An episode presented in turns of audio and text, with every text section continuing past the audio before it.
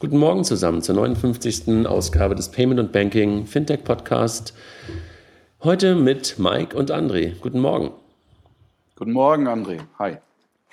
Mike, wir haben heute Valentin dabei, einen Gast, den wir eigentlich schon länger dabei haben wollten, beziehungsweise was unsere Hörer, die uns schon länger hören, auch immer gesagt haben, ladet doch bitte mal einen Kollegen von N26 ein. Valentin, heute bist du dabei. Wir freuen uns sehr. Guten Morgen. Ja, guten Morgen. Ich freue mich auch.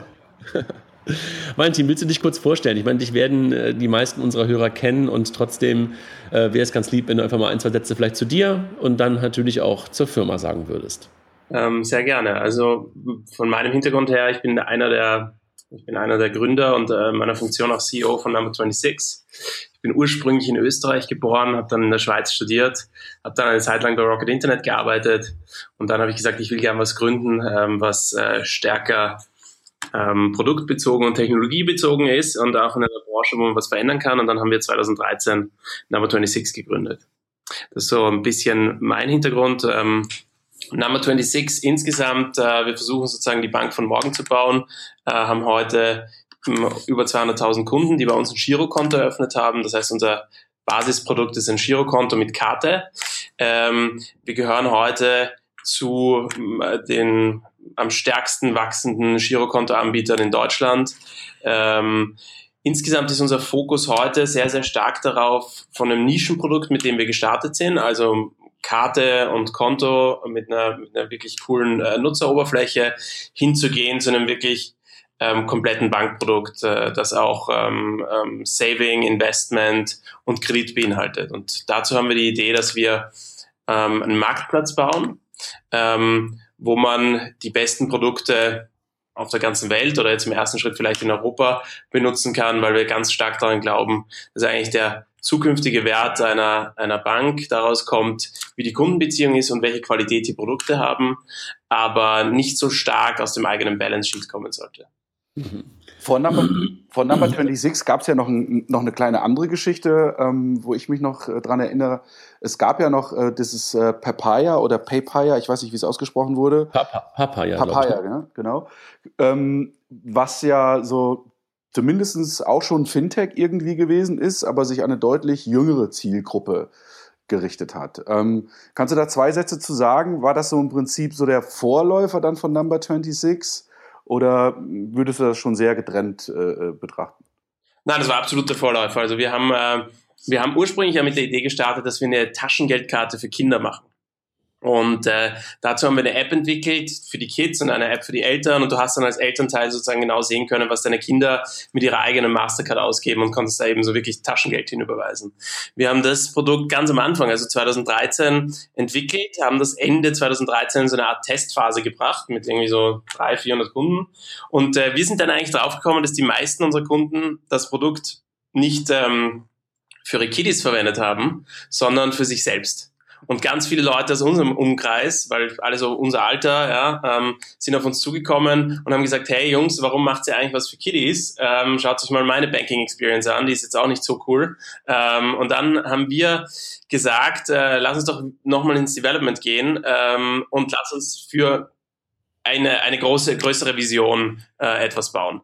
Ich würde sagen, das war auch eine bisschen schwierigere Situation in der Company History, weil damals hatten wir irgendwie 500.000 Euro Seed Money geraced, die hatten wir zu dem Zeitpunkt zu irgendwie 90% ausgegeben und dann haben wir Investoren gepitcht, um unsere Institutional Seed Runde zu raisen und haben gesagt, eigentlich, ja, wir haben eigentlich ein ganz cooles Produkt gebaut, aber wir wollen eigentlich was ganz anderes machen. Und dann haben wir aber glücklicherweise 2 Millionen Euro geraced von Early Bird und einem anderen Fonds in der Schweiz, Red Alpine. Und das war, glaube ich, ein entscheidender Moment nochmal bei uns in der Company.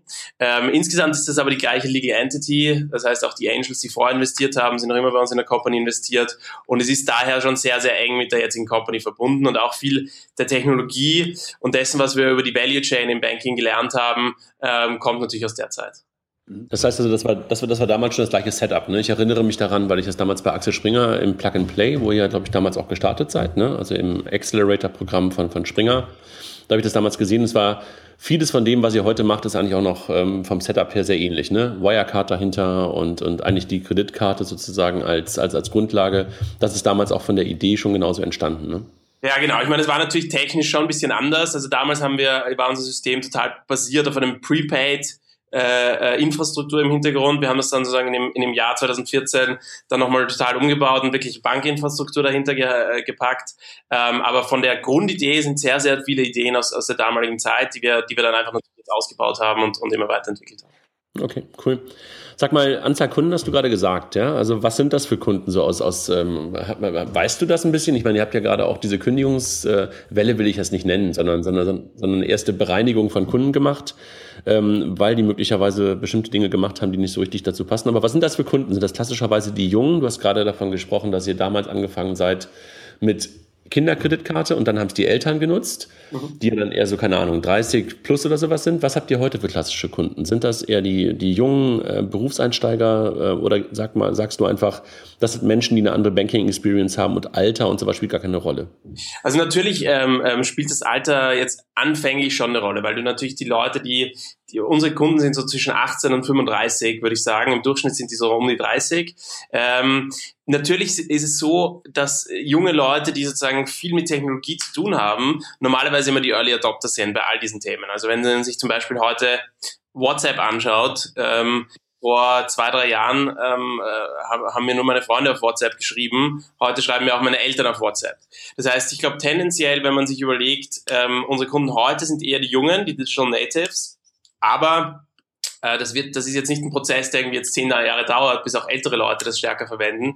Ich glaube, der Trend sozusagen Banking auf dem Mobile zu machen, on the go zu machen und dass die User Experience wirklich geil sein muss, ich glaube, den kann man langsam sozusagen über alle Altersklassen sehen, wobei trotzdem unsere Kunden heute noch um die 30 sind im Durchschnitt. Was kannst du... Sag du, Mike. Sorry.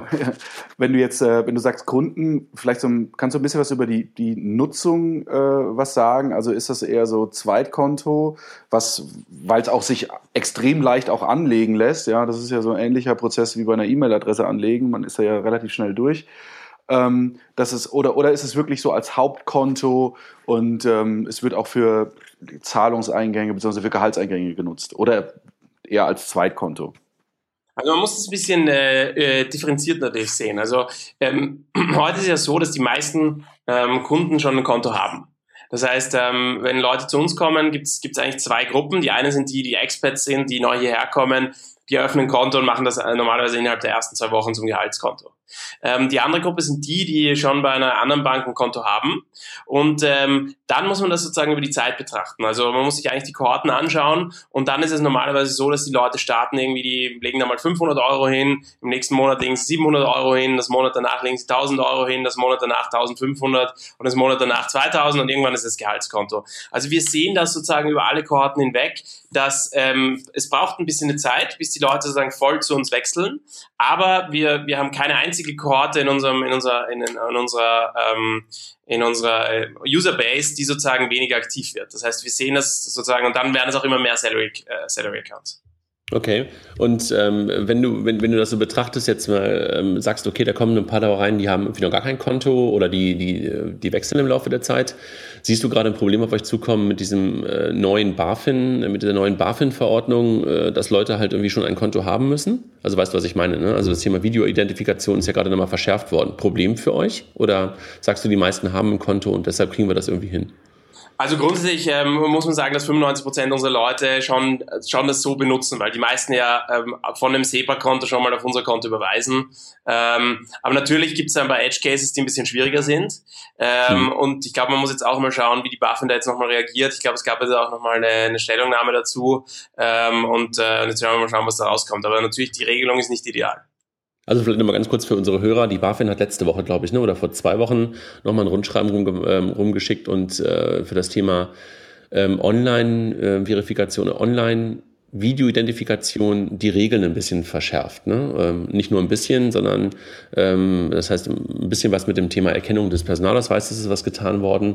Und man erwartet jetzt, dass der Kunde, der sich per Video legitimiert, ein schon bestehendes SEPA-Konto hat und von diesem auch eine Überweisung machen muss, ne? Damit man ihn wirklich komplett im KYC-Prozess oder den kompletten KYC-Prozess sozusagen abhaken kann. Ne? Und wenn du halt jemanden hast, der noch kein Konto hat, kein SEPA-Konto hat, ist natürlich schwierig. Wie soll der sozusagen eine Überweisung auf das neue Konto tätigen? Ne? Das ist, glaube ich, das, was vor allen Dingen so eine Herausforderung ist, die du gerade meintest. Ne? absolut. Ja. Sag mal, wenn du auf Internationalisierung guckst, ihr habt das Thema ja relativ früh angefangen. Also Papaya war ja, glaube ich, am Anfang Deutschland und vielleicht so ein bisschen Österreich. Und jetzt habt ihr ja im Laufe des letzten Jahres, habt ihr ja sehr, sehr viele europäische Länder, ich sag mal eher solche Länder, die ich so ein bisschen unbanked nennen würde, live genommen. Kannst du was sagen? Du hast gesagt, so mehr als 200.000 Kunden. Wie sich das verteilt? Sind die meisten in Deutschland? Oder ist das gerade, dass ihr jetzt auch in diesen anderen Ländern wächst? Oder ist das momentan etwas, wo ihr noch nicht drüber sprecht, wie die Verteilung ist?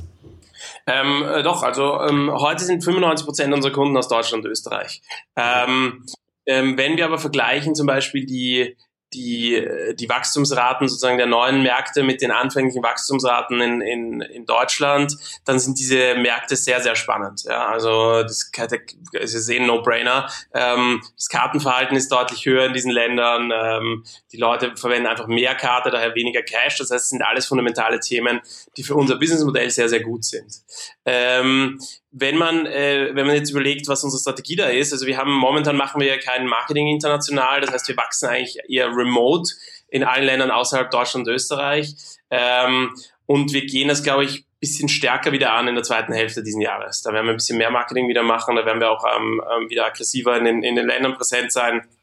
Aber heute konzentrieren wir uns sehr, sehr stark darauf, zuerst mal sozusagen die Plattform weiterzubauen, dass die Leute wirklich ein fully-fledged Product haben. Und das ist einer unserer großen Fokusthemen momentan. Das heißt also momentan international, was du gerade sagst, das wollte ich auch noch fragen. Das heißt, ihr macht alles aus Berlin und die Internationalisierung macht ihr wirklich sozusagen auf eine virale Art und Weise, weil irgendwer euch empfohlen hat, weil ihr möglicherweise irgendwo Press-Coverage bekommen habt. Aber richtig Marketing macht ihr nicht und ihr habt auch keine lokalen Teams? Genau, also wir haben natürlich hier Teams, die für Internationalisierung zuständig sind, die wir jetzt auch gerade aufbauen. Aber wir machen international gar kein Marketing, genau. Aber wie seht ihr das? Und auch keinen vor Ort sozusagen. Ja? Also du sagst, kriegen wir ganz gut hin, hier aus Berlin heraus. Ich muss irgendwie keinen nach Bukarest setzen oder irgendwo, keine Ahnung, in welchen Ländern ihr sonst noch unterwegs seid, sondern das macht ihr wirklich von Berlin aus, ja? Genau, also das ist, glaube ich, auch ein ganz cooler Vorteil von Berlin, dass du eigentlich hier Mitarbeiter findest, die sehr internationalen Background haben, die alle Sprachen sprechen, und deswegen haben wir die Entscheidung getroffen, dass wir das aus Berlin heraus machen. Für jetzt, es kann sein, wenn Märkte dann für uns wirklich wichtiger werden in der Zukunft, wenn wir sagen, der französische Markt, der geht richtig ab, dann kann es schon sein, dass wir mal ein französisches Team auch dort on the ground hinsetzen, aber für heute wollen wir mal alles aus Berlin. Und Grundlage dafür ist immer noch, also ich frage nochmal einmal kurz nach, damit die Leute das auch verstehen, für euch ist es so einfach, auch international unterwegs zu sein, weil wenn du dir anguckst, welche deutschen Retailbanken heute international unterwegs sind oder welche europäischen Retailbanken international unterwegs sind das ja ganz, ganz große Ausnahmen. Und ihr lebt das sozusagen, kommen wir gleich vielleicht noch ein bisschen detaillierter zu, mit wem ihr zusammenarbeitet, einfach auf einer Wirecard Banklizenz, die einfach in ganz Europa genutzt werden kann, und deshalb könnt ihr auch einfach in jedem Land sofort unterwegs sein, ja?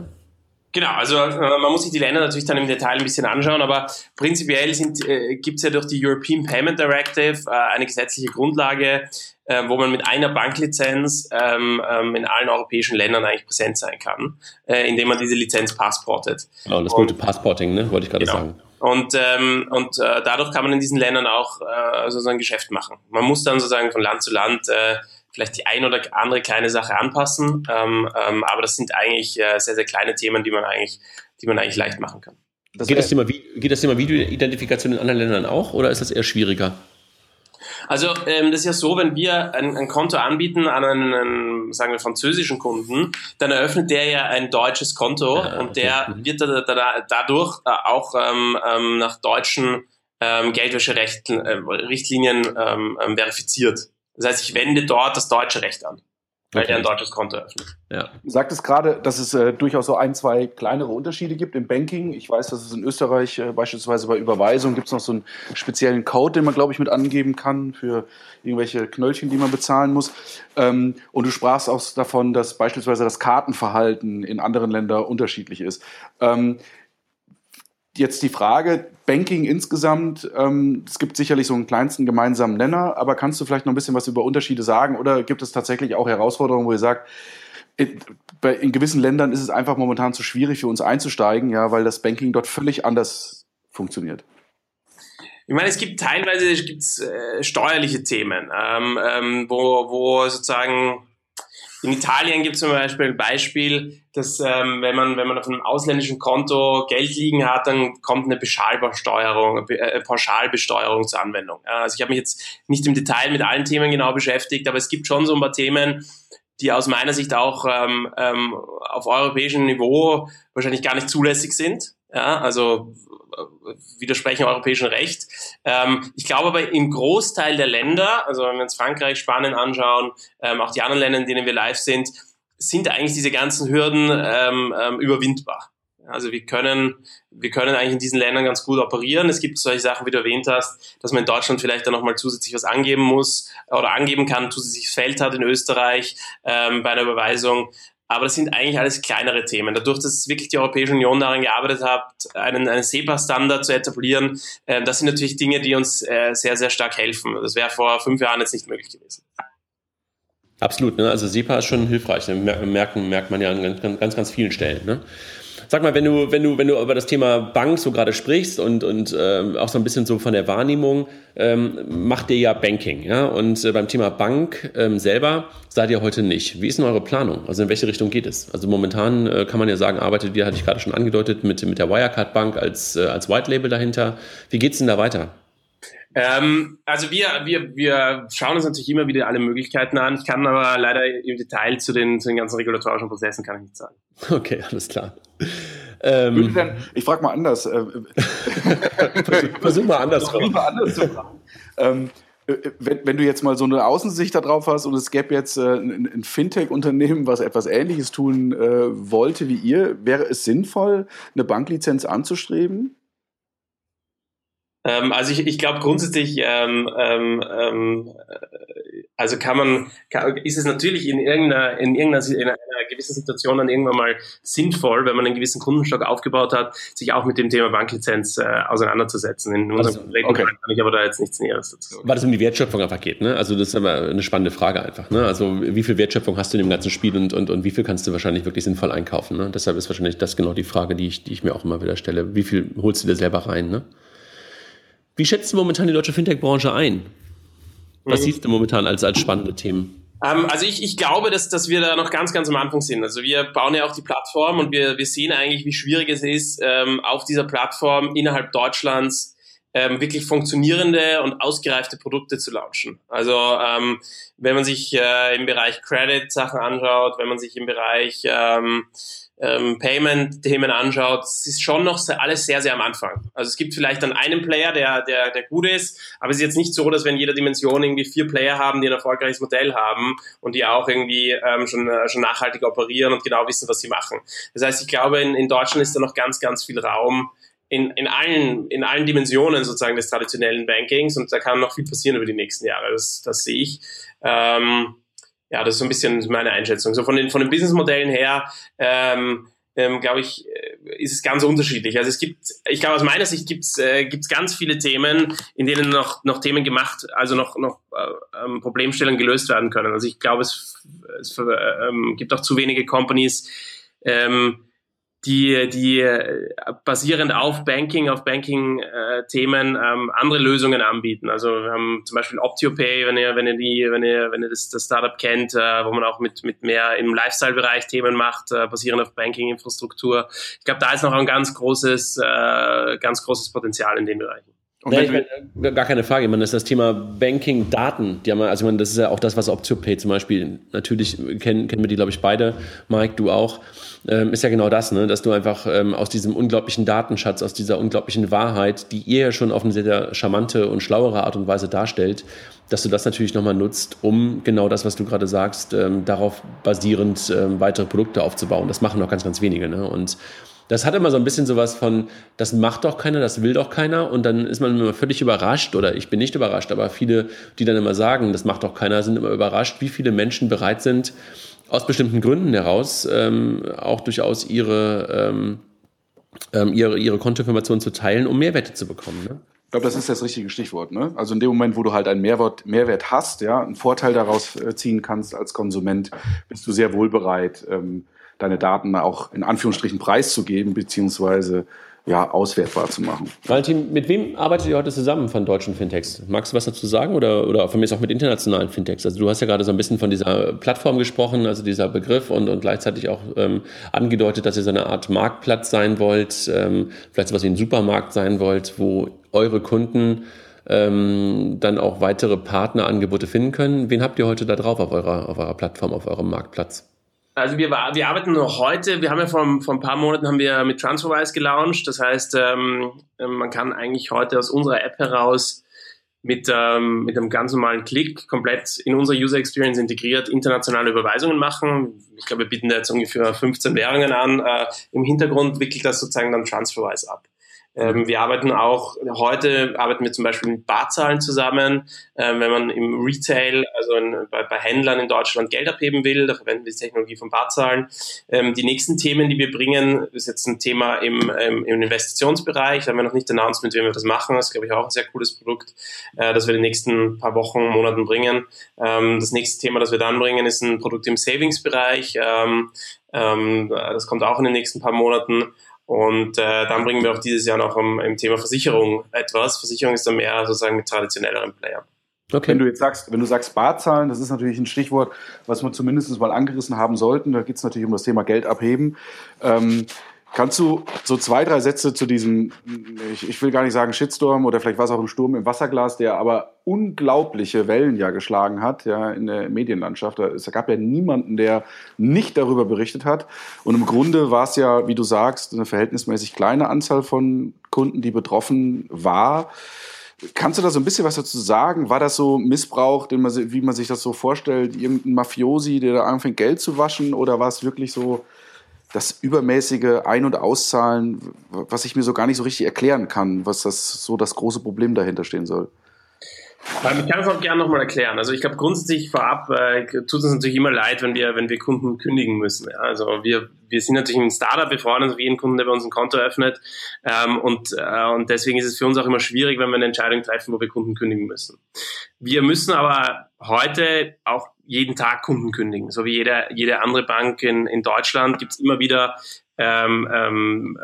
Themen, wo wir Geldwäscheverdacht haben oder wo wir auch aus Geldwäschegründen oder anderen Themen einfach Kunden kündigen müssen. Das heißt, das ist eine ganz normale Thema. In dem konkreten Zusammenhang haben wir circa 400 Kunden gekündigt, die ein sehr einzigartiges Nutzerverhalten, würde ich sagen, gehabt haben. Insgesamt ist unser Produkt ja ein kostenloses Produkt und ich glaube, was wir jetzt in Zukunft anders machen werden, wir arbeiten ja an einer Fair-Use-Policy. Die Fair-Use-Policy werden wir in der nächsten Woche auch präsentieren, um eben all unseren Kunden einen gewissen Rahmen zu geben, in dem sie unser Produkt verwenden können. Nochmal zurückzukommen auf die Kündigungen, die wir gemacht haben. Ich glaube, was wir machen in Zukunft auch und wo wir, glaube ich, nicht gut waren, ist, dass wir es nicht transparent gemacht haben. Auf der anderen Seite muss ich auch nochmal unterstreichen, die Kündigungen haben jetzt wirklich nur Leute betroffen, die im Durchschnitt 13 Mal pro Monat abgehoben haben und teilweise auch bis 30 Mal. Und das über 3 Monate lang hinweg, mindestens sozusagen diese Größenordnung. Und die eben ein sehr einzigartiges Nutzerverhalten hatten. Der Großteil dieser Kunden hat auch das Konto für nichts anderes verwendet, außer für Abhebungen. Das heißt, es waren Leute, die haben auf das Konto 1.000 Euro bezahlt und haben dann 30 Mal im Monat abgehoben. Und das ist natürlich für uns als Company sozusagen nachhaltig nicht darstellbar, weil wenn man sich überlegt, jemand hebt 30 Mal ab und es kostet 1,50 die Abhebung circa, dann kommt man irgendwann mal drauf, dass das irgendwie 45 Euro im Monat kostet. Und wenn man das mal 10 oder 12 rechnet, dann ist es ein relativ teurer Kunde für uns. Ich glaube, was wir daraus gelernt haben, ist einfach, dass man das transparenter kommunizieren muss. Auf der anderen Seite haben wir auch gelernt, dass unsere Kunden eigentlich ein extrem hohes User-Engagement haben. Also wir haben ein paar User da sozusagen gekündigt, die aber dann irgendwie nachher sich bei uns gemeldet haben und gesagt haben, sie wollen unbedingt da bleiben, auch wenn wir Fair-Use-Policy bringen. Das heißt, wir müssen da viel sensibler mit den Leuten umgehen, wir müssen die auch proaktiv informieren. Für uns war das so irgendwie klar, ja, dass wir haben ihnen gesagt, okay, das muss man eigentlich wissen, wenn man da hier 30 Mal abhebt, dann ist es irgendwie sollte man das wissen. Wir haben aber festgestellt, dass die Leute das eben nicht wissen. Das ist wahrscheinlich auch so, wir beschäftigen uns natürlich mit diesen Themen jeden Tag, deswegen ist das für mich klar. Die wussten, die Kunden, die wir gekündigt haben, wussten das zum Großteil nicht. Und deswegen glaube ich, das Einzige, was wir going forward machen können, ist die Fair Use Policy und dass wir hier deutlich transparenter vorgehen. Da würde ich gerne nochmal einhaken, weil ich das als wichtigen Punkt empfinde und auch ein großer Unterschied beispielsweise zu den etablierten und traditionellen Banken, ja, wo wir sagen, die sind alle staubig, die sind alle schwierig und auch sehr analog. Aber ich komme vom Plattenland, also ich komme aus Siegen, das wird dir nichts sagen, das sind 90 Kilometer östlich von Köln. Also hier gibt es viel Wald und wenig die Möglichkeit, mit Karte zu bezahlen. Wenn du sagst 13 Mal Barabhebung im Monat, also das war so das Minimum, also so 10 bis vielleicht 15 Mal, dann finde ich das jetzt so ganz spontan nicht so ungewöhnlich. Also ist das nicht vielleicht ein bisschen zu sehr aus eurer sehr urbanen Perspektive gedacht? Ja, ich meine, Deutschland besteht halt eben nicht nur aus Berlin und Prenzlauer Berg, sondern wir haben halt sehr viele ländliche Bereiche. Und vergrault ihr euch nicht auch tatsächlich irgendwo ein Stück weit dann potenzielle Kunden, was dann auch dann für eine traditionelle Bank dann spricht, weil bei der Sparkasse, der ist das Schnurz egal, wie oft ich Geld abhebe, ja. Ja, ich meine, man muss auch sagen, der ist nicht egal. Also bei denen verursacht das auch Kosten, weil natürlich auch das ATM-Netzwerk teuer ist. Ja, vielleicht wird es gecovert, weil die das irgendwie in den Filialkosten sozusagen bündeln. Ich glaube auch nicht, dass es normal ist, wenn man 13 Mal im Monat Geld abhebt. Also ist okay, aber ich kann nur sagen, für uns ist ein Kunde, der 13 Mal abhebt, einfach nicht nachhaltig darstellbar. Das ist einfach so. Deswegen bringen wir auch eine Fair-Use-Policy, wo das ganz klar geregelt ist. Und am Ende führt es ja nur dazu, dass traditionelle Banken diese Kosten anders auf den Kunden umlegen. Ich glaube, insgesamt, wenn man bei uns ein Konto öffnet, dann muss man sich einfach das Package anschauen. Man muss sich überlegen, ob das ein Konto ist, das man gerne verwendet, in dem Rahmen, den wir auch geben. Also ich sehe absolut ein, dass wir da transparent einen Rahmen geben müssen. Aber im Endeffekt ist ein Kunde, der für uns 14 Mal abhebt im Monat, nicht nachhaltig darstellbar. Und das ist auch ein Kunde, den wir nicht nachhaltig ein Produkt anbieten können. Ich meine, unsere Zielgruppe ist, wir sind eigentlich schon Leute, die tendenziell deutlich weniger als 13 Mal abheben. Und man muss auch sagen, wenn man das jetzt mit unserer Kundenbasis vergleicht, ja, 99,8% unserer Kunden verwenden unser Produkt komplett im Rahmen. Ja, die sind da, also 99,8%. Zusätzlich ist der Durchschnitt an Abhebungen irgendwie bei uns zwischen 1 und 3 Mal im Monat. Das heißt, der Großteil unserer Kunden verwendet das Produkt einfach so, wie wir uns das auch vorgestellt haben, aber wir haben auch gesehen, dass es eben Leute gibt und es kann auch sein, dass Leute am Land mehr Geld haben müssen, weil sie dort weniger mit Karte zahlen können und so weiter. Wir müssen aber auch für uns, wenn wir nachhaltig ein Geschäftsmodell betreiben wollen und wenn wir auch nachhaltig sozusagen am Markt erfolgreich sein wollen, müssen wir für uns halt eben auch gewisse Grenzen und Boundaries einbauen. Und am Ende haben wir uns dazu eben entschlossen, dass wir nicht wollen, dass 98 oder 99,8% unserer Kunden die Kosten von irgendwie 0,2% unserer Kunden tragen müssen. Und das ist so eine Entscheidung, die wir getroffen haben. Deswegen kommt auch die Fair Use Policy. Und genau. Sehe ich dann als Kunde, dass ich mich im Rahmen bewege? Klar, also wenn ich jetzt 1 bis 2 Mal im Monat was abbuche, dann werde ich im Rahmen sein. Du sagst jetzt, die Grenze liegt irgendwo bei 10 Abhebungen im Monat. Aber ich kann mir das, wie wollt ihr das in der Praxis abbilden? Also guckt ihr wirklich dann bei jedem Kunden, der Mike ist immer im Rahmen, weil er sich unter der magischen 10 bewegt? Oder sehe ich das in der App? Oder wie bekomme ich da die Sicherheit aus Konsumentensicht?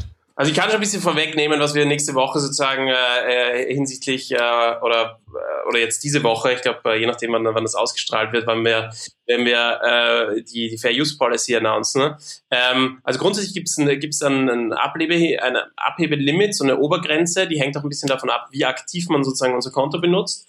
Und wir zeigen dann auch ganz transparent sozusagen in der App an, wie viele Abhebungen man schon gemacht hat. Und ab einer gewissen Anzahl an Abhebungen kostet die Abhebung ein bisschen Geld, aber deutlich günstiger als bei den traditionellen Banken. Okay, das heißt, ich kann eigentlich, es gibt dann kein Limit mehr, sondern genau. In dem Moment, wo ich die 13., 14., keine Ahnung was, Abhebung habe, bezahle ich halt einfach dafür. Genau, aber das wird ein bisschen tiefer liegen als bei 13.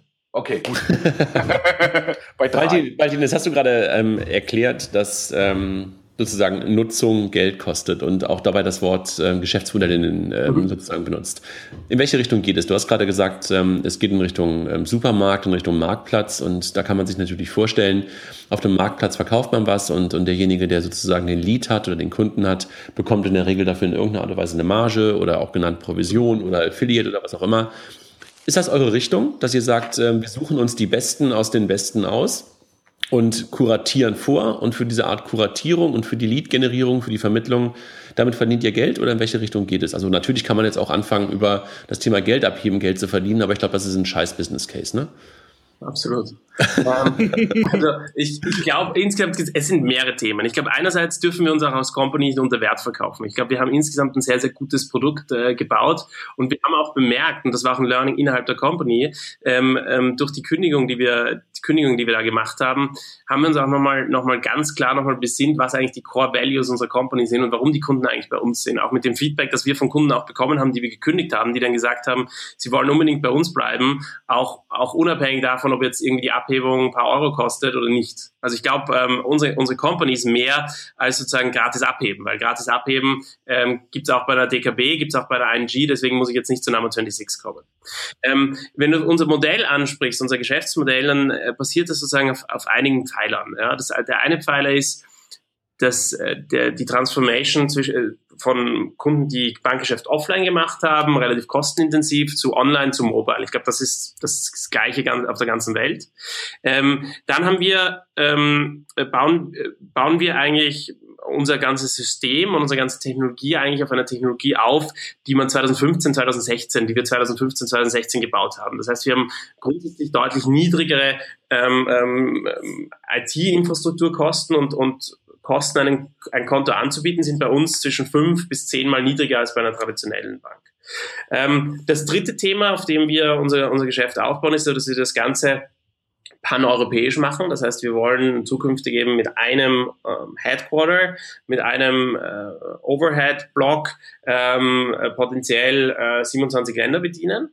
Und das letzte Thema, das ist das, was du jetzt angesprochen hast, ist, wir bauen eigentlich eine Plattform für Finanzprodukte, weil wir glauben, dass heute das Finanzprodukt an sich in vielen Bereichen eine Commodity ist. Also wenn ich jetzt ein ETF-Portfolio zusammenstelle, dann ist das jetzt, würde ich sagen, jetzt nicht unbedingt Rocket Science. Das Gleiche ist vielleicht bei einem Konsumentenkredit. Das heißt, wir glauben, dass sozusagen die Finanzprodukte stärker und stärker eine Commodity werden.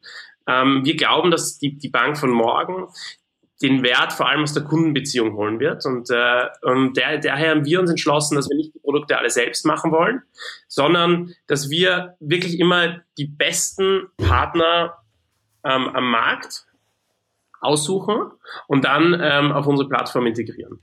Langfristig sind das wahrscheinlich zwischen 30 und 50 Partner, die wir auf der Plattform haben. Also es ist nicht wie bei Amazon, dass wir da irgendwie Tausende, Zehntausende Partner haben, sondern wirklich einen überschaubaren Teil. Da machen wir auch eine Vorauswahl, versuchen da die besten Partner zu selektieren, und am Ende ist das für uns sehr vorteilhaft, weil wir mehr Commission-Income machen und deutlich weniger Income aus dem eigenen Balance-Sheet. Das führt dazu, dass wir im Endeffekt eine viel kleinere Equity-Basis brauchen und eigentlich ein viel flexibleres Geschäftsmodell machen können. Und im Ende, wenn ihr das anschaut, machen wir immer Revenue-Share-Deals mit unseren Partnern. Das machen wir mit Transferwise heute, das machen wir in Zukunft mit dem Investmentprodukt, das wir launchen, auch mit den Saving-Produkten im Versicherungsbereich, und das ist dann eigentlich ein Commission-Geschäft. Mhm. Das verstehe ich total, ne? Also verstehe ich total und kann das auch nachvollziehen, ob ich sicher bin, dass das der einzige erfolgreiche Weg fürs Banking der Zukunft ist, weiß ich noch nicht genau, aber es ist mit Sicherheit einer, der vielversprechend ist. Wo siehst du eure Kompetenz im Produkt dann? Also ich meine, du hast es gerade schon gesagt, ihr habt die beste User Experience und euch gehört der Kunde, in Anführungszeichen. Wenn du dich in vielen, vielen Dingen ja eigentlich auf Dritte verlässt und deine Leistung darin besteht, sozusagen die richtigen zu kuratieren. Aber was ist eure Kompetenz? Auch heute habt ihr ja schon ein paar Sachen eingebunden, wie Video-Ident und Kontowechsel und selbst die Karte, das Processing. Sind ja Dritte, die das machen. Barzahlen hast du gerade angesprochen. Wo ist eure eigentliche Kompetenz? Was seid ihr? Also unsere Kompetenz ist ganz klar sozusagen die grundsätzliche Basisinfrastruktur für ein Girokonto und eine ganz, ganz leane und modulare Architektur, wo wir ganz, ganz einfach Innovationen integrieren und reinpacken können. Ja, das ist, glaube ich, unsere Kerninfrastrukturkompetenz, die wir haben. Dann haben wir zusätzlich dazu natürlich ein sehr starkes Verständnis für die User Experience. Also ich sehe uns ganz klar die Kompetenz auch zukünftig, wie wir unser Produkt bauen, wie wir sozusagen sehen, wie Kunden dieses Produkt verwenden, einfach die beste Experience am Smartphone auch zu bauen. Ich glaube, das ist nicht einfach, weil manchmal wird es so ein bisschen abgetan, sagt man, hier macht's Frontend und das ist es. Ich glaube, das ist eine Kombination aus einer ganz leanen IT-Infrastruktur dahinter und vorne wirklich die besten Funktionen dem Kunden in einer User Experience darzustellen, die wirklich gut ist. Das sind, glaube ich, zwei Kernthemen. Dann sehe ich langfristig bei uns ganz klar, wir haben ein Team hier bei uns, das nur an Automated Intelligence arbeitet. Das heißt, wie reduziere ich wirklich im Banking die Komplexität? Weil unser Produkt wird ja auch komplizierter. Also wir haben jetzt ein Nischenprodukt und jetzt kommen die ganzen Produkte dazu. Das heißt, unser Key Value Add in der Zukunft wird auch sein, dass wir die richtigen Produkte zur richtigen Zeit dem Kunden zeigen. Und dass jemand, der jetzt um die Null am Konto ist, nicht irgendwie ein Investitionsprodukt angezeigt bekommt, sondern vielleicht eben ein Consumer Credit Produkt. Mhm. Und deswegen arbeiten wir ganz, ganz viel an automatisierter Intelligenz auch. Und am Ende, glaube ich, geht es dann auch um die Partnerselektion. Welche Partner nimmt man auf die Plattform? Wie selektiert man die? Und wie integriert man die wirklich in sozusagen diese Frontend-Experience? Wenn ihr euch heute bei uns Transferwise anseht, dann glaube ich zwar, dass andere Banken das auch integrieren werden, aber ich glaube schon, dass wir das ganz gut eigentlich ins Frontend integriert haben. Also das von der Experience her sozusagen die gleiche Authentifizierung und ich glaube, das ist schon eins unserer Key-Themen.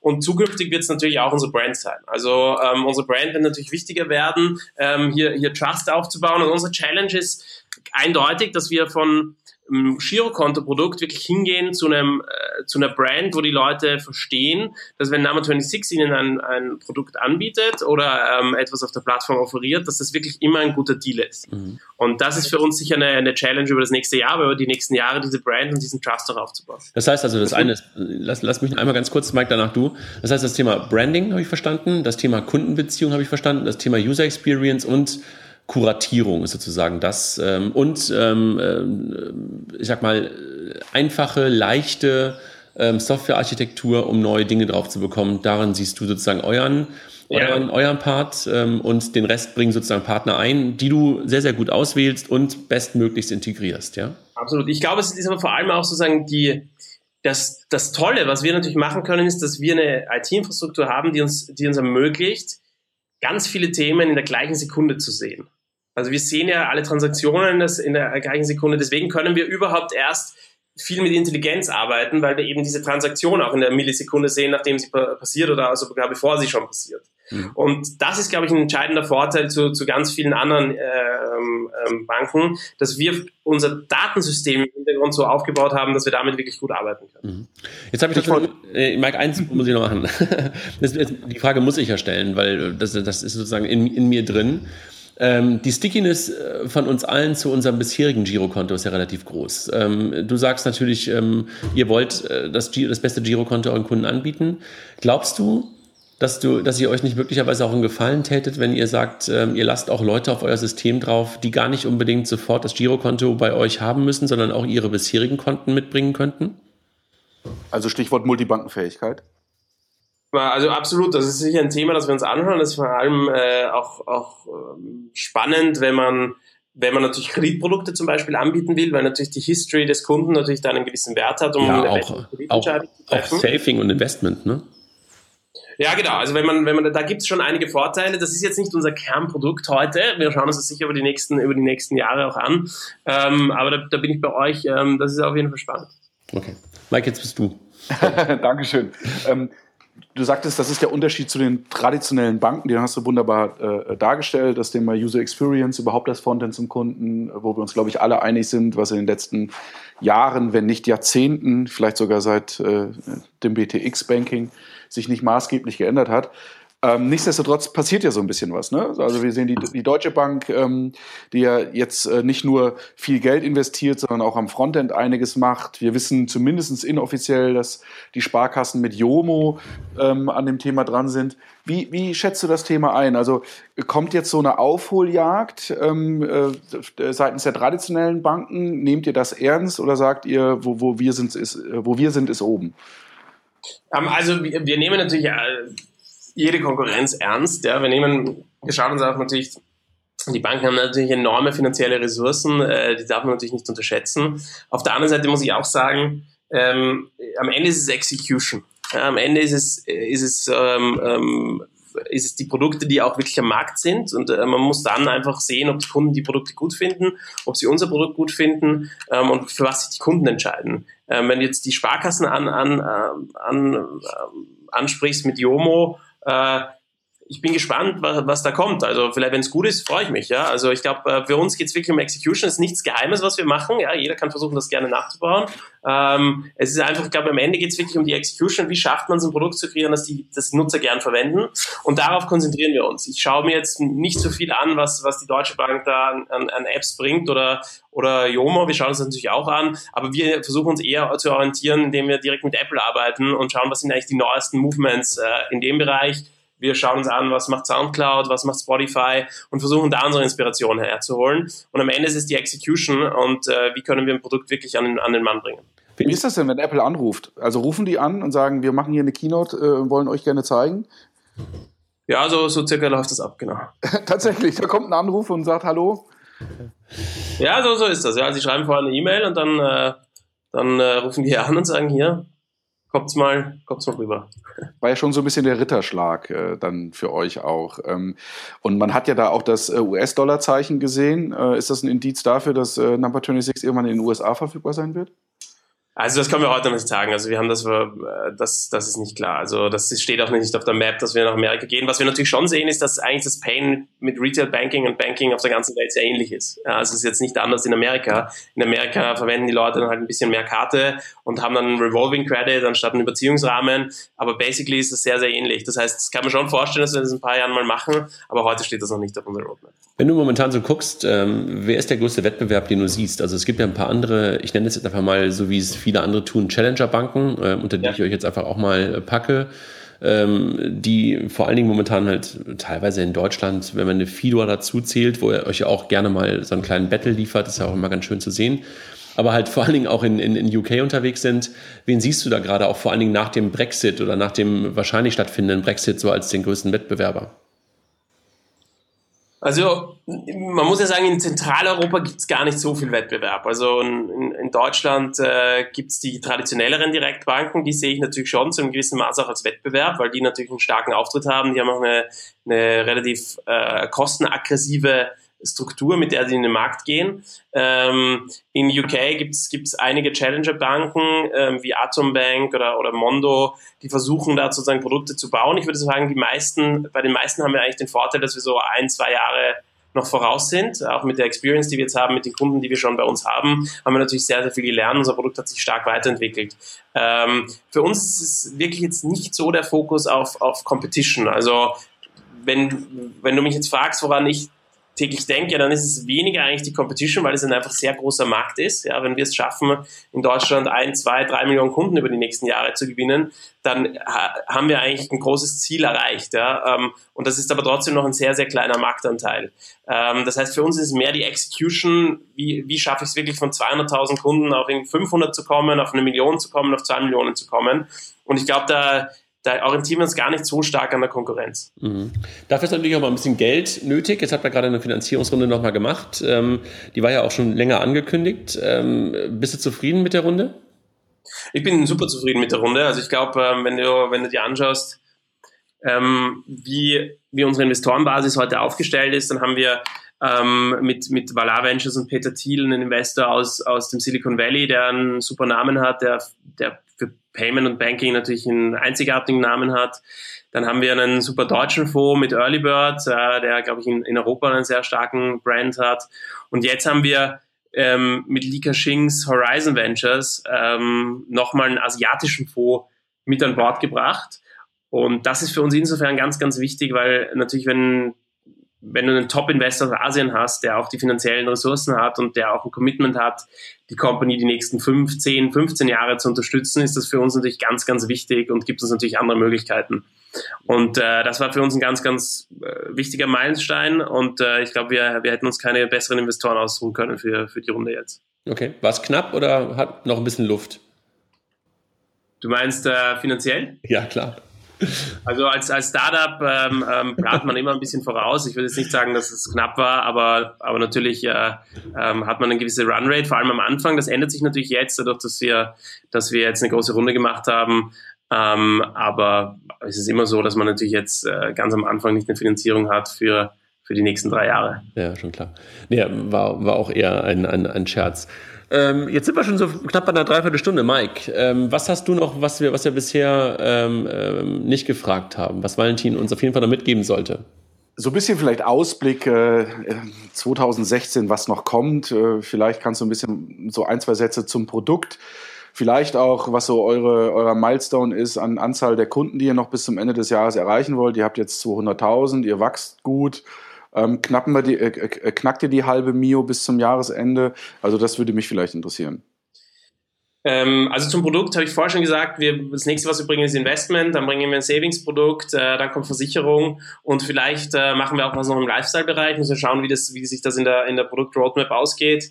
Das sind so ein paar Themen, die jetzt kommen. Ich glaube, ganz, ganz spannend, wirklich dieses von einem Nischenprodukt hinzugehen und zu einem wirklich vollen Experience, wo auch wir wirklich dann noch stärker ein Ersatz werden für das traditionelle Girokonto, weil heute haben wir eben noch nicht alles und deswegen, glaube ich, erhoffen wir uns dadurch auch nochmal einen Boost, wie viele Leute sozusagen zu uns dazukommen. Wenn ich über das Wachstum rede, dann haben wir jetzt einen ganz, ganz starken Fokus eigentlich auf die Komplettierung unserer Plattform und viel stärker noch als jetzt auf reines Wachstum. Für mich ist immer ganz schwierig zu sagen, wie viele Kunden wir Ende des Jahres haben werden. Ja, das können 300.000, 400.000 sein, kann ein bisschen mehr sein, kann ein bisschen weniger sein. Aber das ist jetzt auch für dieses Jahr gar nicht unser Hauptthema. Also Fokus tatsächlich Produkt und Ausbau des Portfolios. Das ist eher... Und dann organisches Wachsen hinten raus. Genau, also wir wachsen ja heute schon zu über 95% organisch. Und das ist auch zukünftig unsere Strategie, weil wir einfach glauben, dass wir durch das beste Produkt am besten überzeugen können, anstatt jetzt 200 € oder 100 € pro Sign-up zu bezahlen. Deswegen haben wir schon eine ganz, ganz starke organische Strategie. Jetzt gibt es ja schon so eine gewisse Nähe, kann man vielleicht sagen, zu Apple. Ich sage es jetzt mal so ein bisschen in Anführungszeichen. Apple Pay in Deutschland noch nicht verfügbar, sehr wohl in anderen Ländern. Wird Number 26 das erste Land oder erste Bank in Anführungsstrichen sein, die Apple Pay dann auch anbieten wird? Das kann ich euch leider nicht beantworten. Apple ist da sehr geheimnisvoll. Danke für diese Antwort. Valentin, hast du noch was du uns mitgeben willst? Also ich glaube, wir haben relativ viel verstanden. Ne? Also wahrscheinlich würde ein oder andere jetzt sagen, so ihr wart gar nicht kritisch genug und so weiter, ist mir aber egal. Ich fand es gut, dass du einfach mal zu uns gekommen bist und auch auf alle Fragen oder fast auf alle Fragen, gerade außer zu Apple und zum Thema Banklizenz uns, wie ich finde, ausführliche Antworten gegeben hast. Hast du noch was, was wir vergessen haben, dich zu fragen? Hast du noch irgendwas, was du uns mitgeben willst? Ich glaube eigentlich, wir haben die meisten Fragen haben wir eigentlich beantwortet, habt ihr auch getatscht. Ich glaube, ganz wichtig ist nochmal auch zu verstehen, dass wir ganz langfristige Strategie haben und auch die Pfeiler unseres Businessmodells nochmal zu verstehen. Also wir haben jetzt auch letztens einen Blogpost noch veröffentlicht, wo wir nochmal unser Businessmodell erklären.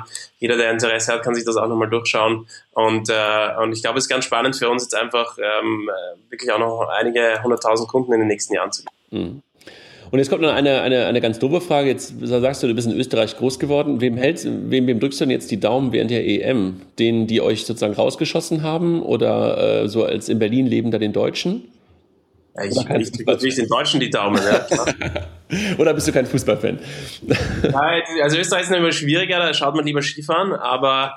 Ich muss auch sagen, unsere österreichische Mannschaft da hat eigentlich einen guten Job gemacht. Wir sind zwar wieder mal sehr früh rausgeflogen, aber das sieht man so ein bisschen, die wird zumindest ein bisschen besser. Aber ich kann ja für Deutschland auch jetzt noch hoffen. Okay. Du bist aus Wien, oder? Du bist Wiener, ne?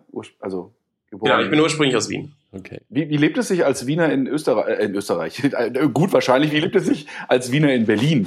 Es ist ja, glaube ich, schon nochmal so ein kleiner Unterschied. Also die Städte sind ja sehr schön beide, aber auch sehr verschieden. Ja, ich meine, von meinem Lebenslauf her war ich ja immer sehr, sehr international. Ich habe in der Schweiz studiert und habe dann nachher gleich hier in Deutschland auch gearbeitet. Ich glaube, Berlin ist eine super coole Stadt, ist für unsere ganze Company eine tolle Stadt, hat eine sehr hohe Lebensqualität. Du kannst hier Wiener Frühstück essen gehen, du kannst aber auch in einen Club gehen, der 3 Tage lang offen hat. Das heißt, Berlin ist ja sehr divers und deswegen finde ich sie auch ziemlich gut. Super.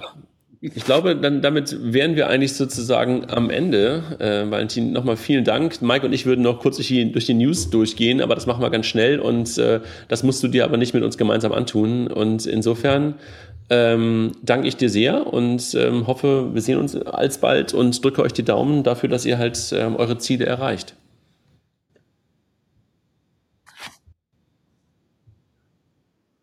Sehr gerne. Mike, ja. Du noch Tschüss. Tschüss. Danke dir. Ciao. Tschüss. Ja, spannend. Oh, Mist. Egal. Ja, egal. Aber es war spannend. Ja, fand ich auch. Also ich glaube, dass der eine oder andere sagen wird, ey Jungs, das war jetzt irgendwie viel zu cozy oder so.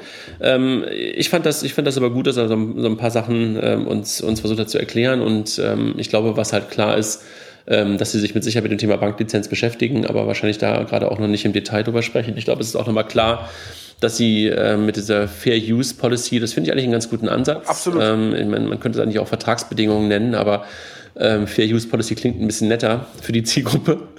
Und das Thema Internet. Aber auch hier die Visualisierung wieder. Ne? Ja, schon auch klar. Da absolut, gut, ne? Absolut. Ja. Ich glaube, die Abhängigkeit von Dienstleistern ist, glaube ich, auch klar geworden, dass man sagt, okay, wir konzentrieren uns auf ein paar Dinge, die wichtig sind und den Rest in Anführungszeichen überlassen wir Dritten. Nicht so unsmart. Also ich drücke die Daumen. Lass uns kurz über die News gehen, ja. Mag nicht zu lange werden, aber vielleicht ganz kurz. Genau, BaFin-Tech. Ja, war eine Veranstaltung, wo wir ganz kurz was zu gesagt haben. Ich war leider nur einen halben Tag dort, war aber, glaube ich, einfach echt ein guter Startpunkt und absolut, wie soll ich sagen, erwähnenswert dann mehr als das. Ein absoluter Fingerzeig von Seiten der BaFin, dass sie sich öffnet, dass sie kommunizieren will, dass sie kooperativ ist. Mit gleichzeitig aber auch klaren Statements, dass Regulation jetzt hier nicht irgendwie zur Kuschelnummer wird, aber dass man halt Themen verstehen will und dass man halt auf Austausch bedacht ist. Kilian und Jochen waren ja auch da und es gibt auch bei Payment and Banking dann einen kurzen Erfahrungsbericht von euch allen. Genau, Liquid hat eine Finanzierungsrunde bekommen, also Liquid, das Family Office sozusagen nicht für jedermann, aber sozusagen die Möglichkeit, dass Menschen, die schon ein bisschen Geld haben, aber plötzlich in Assetklassen von ganz, ganz Großen investieren können, hat nochmal Geld bekommen von Holzbrink, Handelsblatt. Herzlichen Glückwunsch nach Berlin an die Jungs, die das auch, ich glaube, gemeinsam mit Project A auch aufbauen. Innovationslab, Assekuranz, weiß ich nichts zu, musst du was zu sagen? Genau, es hat sich in so ein InnoLab gegründet, einige Versicherungen daran beteiligt, unter anderem die Signal IDUNA. Ziel ist es letztendlich im Bereich Insurtech eine Plattform zu bieten, wo man so ein bisschen Innovationen entwickeln kann, schöne Webseite, schöner Move und man sieht auch im Insurtech, der so ein bisschen am Rande des Fintechs liegt, dass sich da nicht nur momentan viel an Bewegung ist und viel tut. Ich habe so den Eindruck, dass bei den Versicherungen, die genauso analog und traditionell sind wie viele Banken, dass man aber da jetzt irgendwie ein bisschen schneller agiert als beispielsweise als der Fintech-Bereich gestartet ist. Ja. Also ein paar Sachen sozusagen genau. Kann man schneller starten. Die Kollegen von Cringle, Peer-to-Peer-Payment, machen jetzt eine Crowdfunding-Kampagne auf Companisto. Ich bin mir nicht sicher, wie weit sie mittlerweile sind. Am ersten Tag hatten sie, glaube ich, schon über 100.000 Euro eingesammelt und ich drücke sehr die Daumen, mag die Kollegen sehr und hoffe, dass sie das gewünschte Investment zusammenbekommen. Momentan sind es, habe ich auch gerade geschaut, über 116.000 Euro und das Ziel sind, glaube ich, 400.000. Ja. Knapp 300 Leute haben bisher investiert. Also wer Lust auf ein gutes Team in Berlin hat, die Peer-to-Peer-Payments machen, wo wir, glaube ich, alle glauben, dass es eine Zukunft hat, das Thema Peer-to-Peer auf Companisto möglich. Dann die Kollegen von Bluecode wachsen, gibt es einen Artikel, scheren wir einfach nur Bluecode Payment-Lösung aus Österreich, QR-Code basierend, fühlt sich ein bisschen an wie Japital, aber scheinbar erfolgreicher in Österreich, die glaube ich auch auf dem Sprung nach Deutschland sind. Ne? Genau. Mobile Payment in Italien, sag du was dazu, dass Vodafone Wallet jetzt mit PayPal arbeitet? Alles gesagt. Also im Prinzip alles gesagt. Das Gleiche, was sie hier in Deutschland, ich glaube, vor einem halben Jahr oder 3 Monaten announced haben, ja. Jetzt auch in Italien. Dann Mobile Payment, Apple Pay, gibt es ein paar neue Zahlen, ne? Teilen wir nur den Link, richtig? Genau, so machen wir es. Etwas ernüchternde Zahlen, muss man sagen. Also die Nutzung jetzt nicht so geil, aber gut. Alles klar. Dann Smack heißen die Jungs, glaube ich, aus Potsdam, glaube ich, ne? Also Nähe Berlin, machen halt wie momentan eine ganze Menge an neuen Diensten. Buchhaltung, also das Thema Buchhaltung beziehungsweise so Small, Medium Business, Tools. Mike, was wir beide schon lange kennen aus unserer Historie, ja.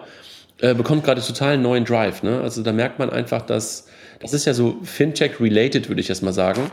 Genau, es ist eigentlich gar nicht richtig Fintech. Ne? Ich meine, so Buchhaltung, klar, es hat was mit Transaktionen entfernt zu tun, aber absolut schöne Geschichte, schöne Entwicklung und wie du sagst, ja, ein Bereich, der eigentlich sehr viele Jahre sehr brach lag. Ja, ich kenne das aus eigener Erfahrung und auch Freunde und Bekannte, die so selbstständig sind und Buchhaltung ist eigentlich schon Pain, ja, wenn man sich nicht damit auskennt. Gibt es nur sehr große Tools, ne? Also historisch, ich komme ja von Bulldata, Viso Software, sind mächtige Programme oder Lexware. Deswegen tolle Entwicklung und schöne Geschichte, dass sich da was bewegt. Smack hat nichts mit den Cornflakes zu tun, das wissen wir auch. Aber Glückwunsch zur Finanzierung. Genau. Es sind noch ein paar andere unterwegs, die ähnliche Dinge gerade in Berlin und sonst wo tun. Kann man sich mit Sicherheit mal einen guten Überblick machen. Dann Messenger-Apps drängen in den Zahlungsverkehr. Ich glaube, Dirk Elsner hat nochmal was dazu geschrieben auf Kapital. Haben wir schon oft drüber gesprochen. Peer-to-Peer als Grundlage und halt auch Payment plötzlich im Messenger drin, werden wir auch nochmal teilen. Dann Wirecard. Haben wir gerade indirekt mit Valentin auch mehrfach erwähnt oder auch direkt. Haben wir bisher die USA immer so ein bisschen links oder wenn man da doch links liegen lassen, wenn man auf die Karte guckt, haben wir jetzt gerade von Citi das Prepaid-Portfolio übernommen und scheint so ein bisschen so der Weg jetzt wieder zurück in die USA zu sein, wo sie schon mal irgendwann waren, dann aber irgendwie nicht mehr waren und scheint mir so ein Weg zurück zu sein. Dann nochmal ein Link von Deutsche Startups, wo mal so 5 Fintechs aus Berlin vorgestellt worden sind, über die man in den nächsten Wochen und Monaten noch mehr hören wird. Teilen wir nochmal den Link, ne? Über das Thema BaFin und Video-Ident hatten wir vorhin schon mal kurz gesprochen, gab es nochmal einen Artikel auf Gründerszene zu dem Thema, dass da ein Thema, was eigentlich sehr fast-forward war, nämlich Video-Identifikation gerade möglicherweise so ein Stück weit wieder ausgebremst wird, beziehungsweise da ein paar mehr Steine in den Weg gelegt werden. Herr Hufeld von der BaFin hat das auch begründet mit der neuen Geldwäschenovelle, dass da halt noch ein paar weitere Hürden reingezogen werden müssen. Für die Fintech-Branche jedenfalls für die momentan Videoidentifikationen machen. Und nicht nur für die Fintechs, sondern auch für die klassischen Banken nicht unbedingt förderlich. Wird man sehen, was daraus wird, ob möglicherweise dann auch nochmal wieder ein bisschen jetzt zurückgerudert wird. Ich bin da auch mal gespannt. Über Barzahlen hat man gerade auch schon gesprochen. Ich bin hier gerade im Flow. Sorry, dass ich dich gar nicht mehr zu Wort kommen lasse. Die DKB kooperiert jetzt auch mit Barzahlen. Hat Valentin ja auch gerade darüber gesprochen, dass die Barzahlen auch nutzen als Infrastruktur, um am Point of Sale Barauszahlungen zu machen. Also nicht am Geldausgabeautomat, sondern halt an der Kasse im Handel. Ne? Und mit denen kooperiert die DKB jetzt auch. Mike, das war's. Und wir sind noch unter einer Stunde geblieben. Hätte ich nicht mehr erwartet. Aber haben wir geschafft. Ich danke dir sehr. Ich fand es eine gute Runde. Hast du noch was du uns mitgeben willst hier in die Runde? Ich glaube, wir haben alles gesagt. Ich fand es schön. Nochmal den Dank an Valentin. Genau. Alles klar. Und man kann jetzt sagen, schönes Wochenende. Ja, das habe ich noch lange nicht, aber es kommt irgendwann. Danke. Irgendwann kommt. Alles klar. Ciao. Ciao.